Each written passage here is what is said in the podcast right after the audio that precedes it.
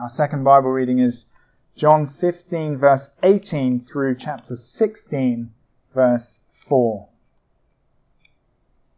If the world hates you, know that it has hated me before it hated you. If you were of the world, the world would love you as its own. But because you are not of the world, but I chose you out of the world, therefore the world hates you. Remember the word that I said to you. A servant is not greater than his master. If they persecuted me, they will also persecute you. If they kept my word, they will also keep yours. But all these things they will do to you on account of my name, because they do not know him who sent me. If I had not come and spoken to them, they would not have been guilty of sin. But now they have no excuse for their sin. Whoever hates me hates my Father also. If I had not done among them the works that no one else did, they would not be guilty of sin. But now they have seen and hated both me and my Father. But the word that is written in their law must be fulfilled. They hated me without a cause. But when the Helper comes, whom I will send to you from the Father, the Spirit of truth, who proceeds from the Father, he will bear witness about me. And you also will bear witness because you have been with me from the beginning. I have said all these things to you to keep you from falling away. They will put you out of the synagogues. Indeed, the hour is coming when whoever kills you will think he is offering service to God. And they will do these things because they have not known the Father nor me. But I have said these things to you that when their hour comes, you may remember that I told them to you. This is the word of the Lord.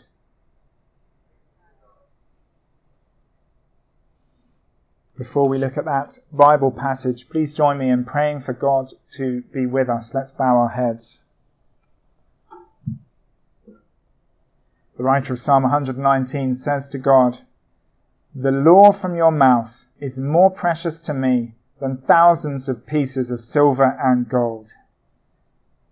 Father, please give us that same way of thinking about your word open our eyes to its riches.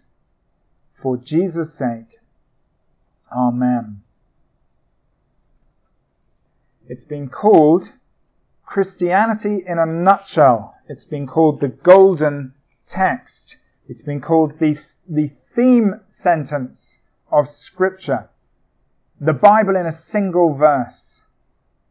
If you've been a Christian for some time, you may be able to guess the verse I'm talking about, it's John 3:16, where Jesus says, "For God so loved the world that he gave his only son, that whoever believes in him should not perish, but have eternal life." God has made a way for us to cross over from death to life. He did it by giving his only son who came down from heaven to live the perfect life none of us could live and to die the sacrificial death we needed him to die so that our sins could be forgiven. For God so loved the world that he gave his only son that whoever believes in him should not perish but have eternal life. Almost every word in that golden text is heavy with significance. But there's one word in it that is particularly relevant for the passage we're studying today. And that is the word world. In John 3:16 and in many other verses in John's gospel, the world has a special meaning. It means unbelieving humanity. Humanity in opposition to God. Spiritually hostile humanity. For example, in John chapter 7, Jesus says, The world hates me because I testify that what it does is evil. He's talking about unbelieving humanity. And that's the world God loved so much that he gave his only son that whoever believes in him should not perish but have eternal life. That's the world God wanted to save. In the very next verse, after the golden text, so John 3:17, Jesus says, "For God did not send his son into the world to condemn the world, but to save the world through him." Jesus wasn't sent to point a judgmental finger at hostile humanity. No, he was sent to save hostile humanity. But the tragic truth is that many people in this world don't want to be saved. A couple of verses later in that same chapter, John 3, Jesus says, Light has come into the world, but people loved darkness instead of light because their deeds were evil. The world's hostility to God continues, Jesus says, even when light comes down into the world to reveal the pathway of salvation. And yet, through God's mercy, some people do believe. Which raises a question, how should believers interact with the unbelieving world? Those who do believe don't belong to hostile humanity anymore. We're back on good terms with God. We have eternal life, an eternal relationship with Him. But we're not airlifted immediately into His presence. We're still here on planet Earth, surrounded by the unbelieving world. How should believers relate to the world? That's the question Jesus explores in our passage today. It's a sober passage. Musically speaking, it is in a minor key. This passage is filled with warnings for us. The rest of the sermon will be in two parts. First, Jesus and the world. Jesus and the world. And for this part of the sermon, we'll be looking at verses 22 through 25, the second paragraph there on page 11. Jesus begins by talking about the world's reaction to his words, his message. He says in verse 22, If I had not come and spoken to them, they would not have been guilty of sin. But now they have no excuse for their sin. Jesus gives a, a very honest assessment of the world's reaction to his message. We can tell from what he says in that verse, verse 22, that the world's reaction was generally unfavorable. It wasn't totally unfavorable. The 11 disciples with Jesus at this point in time show that Jesus' message wasn't rejected by absolutely everybody. And there are other examples in John's Gospel of people responding rightly to Jesus' words. But verse 22 gives the impression that the world largely rejected Jesus' message. And if we went through the whole of John's gospel, that's what we'd find. Yes, some people respond to his message rightly, but most people in John's gospel reject Jesus' words, especially the religious establishment in Jerusalem that controlled religious worship throughout Israel. At the start of verse 22, Jesus says, If I had not come and spoken to them, they would not have been guilty of sin. What does he mean by that? He can't be saying that the world would have been free from any guilt at all. There are plenty of Bible verses, including Jesus' own sayings elsewhere, that put a stop to that interpretation. What he's saying is that his preaching exposed guilt that wasn't yet obvious. It drew out guilt that hadn't yet come to the surface. The religious leaders in Jerusalem at that time weren't worshipping other gods. They were worshipping the God of the Bible in line with his commands. It was only when Messiah Jesus arrived that the religious leaders revealed what was really going on in their hearts. Not all of them, but most of them. The long awaited Messiah had finally come. But in the eyes of those religious leaders in Jerusalem, they were better off without him.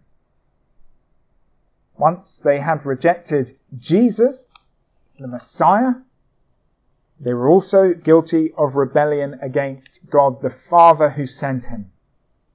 Jesus says in verse 23, Whoever hates me hates my Father also. It's impossible to be faithful to God the Father while simultaneously rejecting Jesus, his Son. Over the past two years, we've become very familiar with mask mandates. We've grown used to seeing people's eyes, but not the rest of their face. And it's difficult to know what someone really looks like when you can only see their eyes. It's only when the mask comes off and you see nose and lips and teeth and cheeks and chin that you really know what someone looks like. In a similar way, Jesus' teaching unmasked the people who listened to him.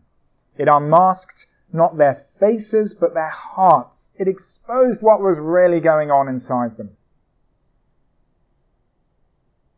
Then in verse 24, Jesus moves on from his words to his works. He says in verse 24, If I had not done among them the works that no one else did, they would not be guilty of sin, but now they have seen and hated both me and my Father. Everyone in that time and place knew that when the Messiah came, he would perform miracles. All the way back in Deuteronomy 18, God had told Moses, I will raise up a prophet like you from among their brothers. That's Deuteronomy 18. At the end of the book of Deuteronomy, the narrator says, Since then, no prophet has risen in Israel like Moses, who did all those miraculous signs and wonders. For no one has ever shown the mighty power or performed the awesome deeds that Moses did in the sight of all Israel. If Jesus hadn't performed miraculous signs and wonders, people would have had good cause to reject him. They would have carried on saying no prophet has risen in Israel like Moses. But Jesus did perform signs and wonders. In fact, Jesus outperformed Moses, and yet it still wasn't enough to win the world over. In John chapter 6, for example, after Jesus has miraculously fed the 5,000, John says, when the people saw the miraculous sign that Jesus did, they began to say, surely this is the prophet who is to come into the world. So far, so good. Then Jesus explains to the crowd that he hasn't come to satisfy their this world desires. And they all leave. By the end of chapter 6, it's just Jesus and the 12 disciples again. He says to them, You don't want to leave too, do you? And Peter replies, Lord, to whom shall we go? You have the words of eternal life. So Jesus' words were generally rejected and his mighty works were also generally rejected. Most of the people who encountered him did not want him to be their king, their lord, their master, even though he offered them eternal life. When the creator lovingly came down into his world in the person of his son, the world said, not interested, not for me. And ultimately, the world rose up in fury against the Son of God and killed him. Jesus came into the world to help it, like a healthy organ transplanted into a desperately needy patient. But the world rejected Jesus just as bodies sometimes reject the transplanted organ that would save them. The Bible's word for this kind of uncooperative attitude toward God is the word sin. You can see it there in verse 22 and verse 24. Here's how the theologian Robert Letham defines sin. Sin is a human attempt to put ourselves in charge to dispute the lordship of our Creator. Sin is a human attempt to put ourselves in charge to dispute the lordship of our Creator. These are hard truths to listen to and process. But it's good for us to hear these truths. It helps us understand what's going on in our world. Even now, in Eastern Europe, Russia seems poised to attack Ukraine. Think of the anxiety and terror the Ukrainians must have been experiencing for these past few weeks, and that's before war has even begun. Why does humankind do this to itself? It's because of sin. If humanity can say to God, the Creator God, why should we listen to you? We shouldn't be surprised when one nation says to the other nations, why should we listen to you? Hearing what Jesus says about sin helps us understand what is going on in our world. And it also helps us understand what's going on in ourselves. As Christians, through God's grace, we have said yes to God and no to sin. But our nature is still drawn towards sin.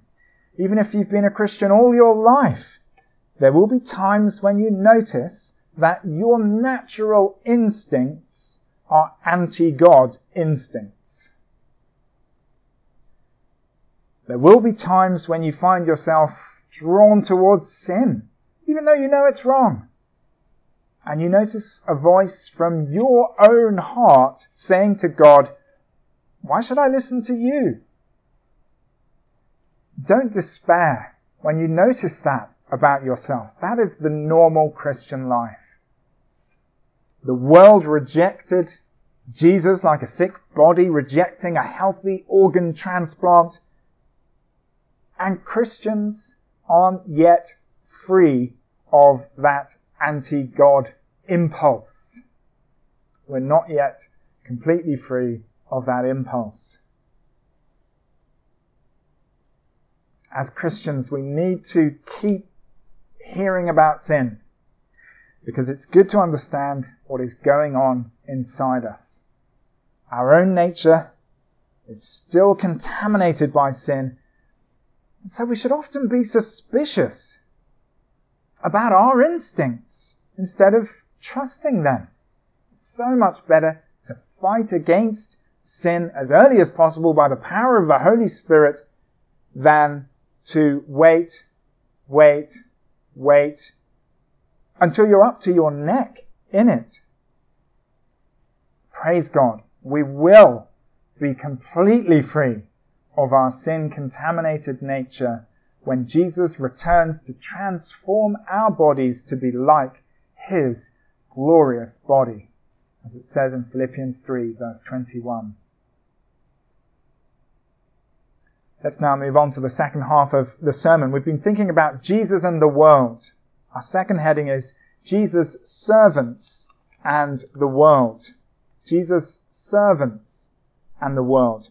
If you were here last Sunday, you might remember Jesus saying to his followers in last week's passage, No longer do I call you servants, but I've called you friends. His point was that our relationship with him breaks out of the usual master servant category because of the friendship aspect of our relationship with him. And yet in today's passage, Jesus goes back to calling his followers servants. He says in verse 20, remember the word that I said to you, a servant is not greater than his master. It's not a contradiction, it's a clarification. Even though the master servant category isn't a perfect fit, because we're Jesus' friends, there is still a sense in which he is our master and we are his servants. Later in the New Testament, Paul, James, Peter, Jude, and John all describe themselves as servants of Christ. Now that line we've just heard from verse 20 actually sums up the big idea of the whole of today's Bible passage. A servant is not greater than his master. In other words, we can't assume we'll get a more favorable response from the world than Jesus got from the world. We should expect similar treatment. But our situation doesn't repeat Jesus' situation in every way. There are differences, and we'll look first at the differences, then turn to the similarities, and then finally we'll close with some applications for our own lives here in New York City in 2022. The first difference between our situation and Jesus' situation is that he has sent the Holy Spirit. Take a look at verse 26. But when the Helper comes, whom I will send to you from the Father, the Spirit of truth who proceeds from the Father, he will bear witness about me. Jesus kept that promise. After he ascended into heaven, he sent the Holy Spirit on the day of Pentecost. And from that day onward, the Holy Spirit has been, in the words of verse 26, bearing witness about Jesus. As the good news about Jesus' death and resurrection is proclaimed, the Spirit brings home that message to people's hearts and minds so that they know it's true. The Spirit opens eyes, unblocks ears, and gives life to the dead. The Bible commentator Leon Morris points to the impact of the Spirit on the very day of his arrival, the day of Pentecost. Leon Morris says, on the day of Pentecost alone, more believers were added to the little band of Jesus' followers than throughout his entire earthly life. End quote. Later in the New Testament, in Paul's letter to the Colossians, Paul says, all over the world, this gospel is bearing fruit and growing. What Jesus says about the Spirit in verse 26 points forward to those wonderful outcomes. Most of today's passage, as I said earlier, is in the minor key, the musical key that goes with sadness and lament. But we mustn't miss the note of hope that verse 26 provides. The sending of the Spirit ushers in a new phase of gospel growth that continues until today. And that phase hadn't yet started during Jesus' earthly ministry. It's a difference between his situation and ours. The other difference is that whereas Jesus speaks about his works, as we saw earlier in verse 24, he doesn't say anything about his disciples doing works, miraculous signs. In verse 27, he simply says, And you also will bear witness, because you have been with me from the beginning. Jesus' works were a major feature of his ministry, alongside his words. But after his departure, works won't share the stage with words in the same kind of way. We do find some miracles in the book of Acts after Jesus' departure. But throughout the book of Acts, it's the testimony about Jesus that is front and center. The words. So those are two differences. But most of the passage presses home the similarities. Verse 18, if the world hates you, know that it has hated me before it hated you. Similarity. Verse 20, if they persecuted me, they will also persecute you. Similarity. Chapter 16 verse 2. They will put you out of the synagogues. Indeed, the hour is coming when whoever kills you will think he is offering service to God. Similarity. Jesus himself was killed by people who thought they were offering service to God. And Jesus isn't exaggerating in this Bible passage. A month ago, the Christian organization Open Doors published a list of the 50 nations where it is most dangerous to follow Jesus. I'll read you quotes from the sections on North Korea, Libya, and Nigeria. Any North Korean caught following Jesus is at immediate risk of imprisonment, brutal torture, and death. When a person in Libya leaves Islam to follow Christ, they face immense pressure from their families to renounce their faith. Their neighbors and the rest of the community ostracize them, and they can be left homeless, jobless, and alone. Persecution in Nigeria is simply put brutally violent. In much of northern Nigeria, Christians live their lives under the constant threat of attack. Today's Bible passage is still being fulfilled in our world. But how should we apply this Bible passage to our lives? We don't live in North Korea or Libya or northern Nigeria. We don't face anything like the same intensity of hatred and persecution that they face, our brothers and sisters in those countries. Well, let's not be too quick to turn over this Bible page. It is relevant for our lives. Here are three life applications for us. First, steel yourself for the likelihood of unpopularity. Steel yourself for the likelihood of unpopularity. In verse 19, Jesus says, If you were of the world, the world would love you as its own. But because you are not of the world, but I chose you out of the world, therefore the world hates you.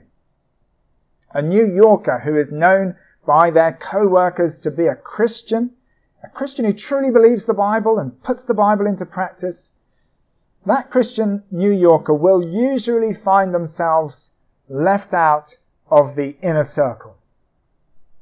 Jesus explains in that verse, verse 19, that the world can tell there's something different about Christians. And the world typically doesn't appreciate that difference. Your co-workers might be very polite to you and friendly to you, but generally speaking, Christians won't get into the inner circle. Steel yourself for the likelihood of that kind of unpopularity. Being left out to a certain extent. It won't hurt so badly if you're prepared for it. This passage is a warning passage. Jesus says in chapter 16 verse 1, I've said all these things to you to keep you from falling away. And in the last verse of the passage, he similarly says, I've said these things to you that when that hour comes, you may remember that I told them to you. Jesus wants us to be ready to steel ourselves so that when unpopularity or worse comes our way, we won't fall away from him. Instead, we'll say to ourselves, Jesus told me about this and now it's happening. He's an honest master. The second application is to remind yourself of the world's real face. Remind yourself of the world's real face. When Jesus came down from heaven bringing salvation instead of condemnation, he was mocked, flogged, crown of thorns was shoved down upon his head, he was stripped, he was nailed to a wooden cross and left there to perish. That's the world's true face. It had to happen. Our salvation depended on it because on the cross Jesus died as a sacrifice, bearing our sin, receiving punishment for our sin. The cross had to happen. God planned for it to happen, but that doesn't change the fact that the world was responsible for the cross.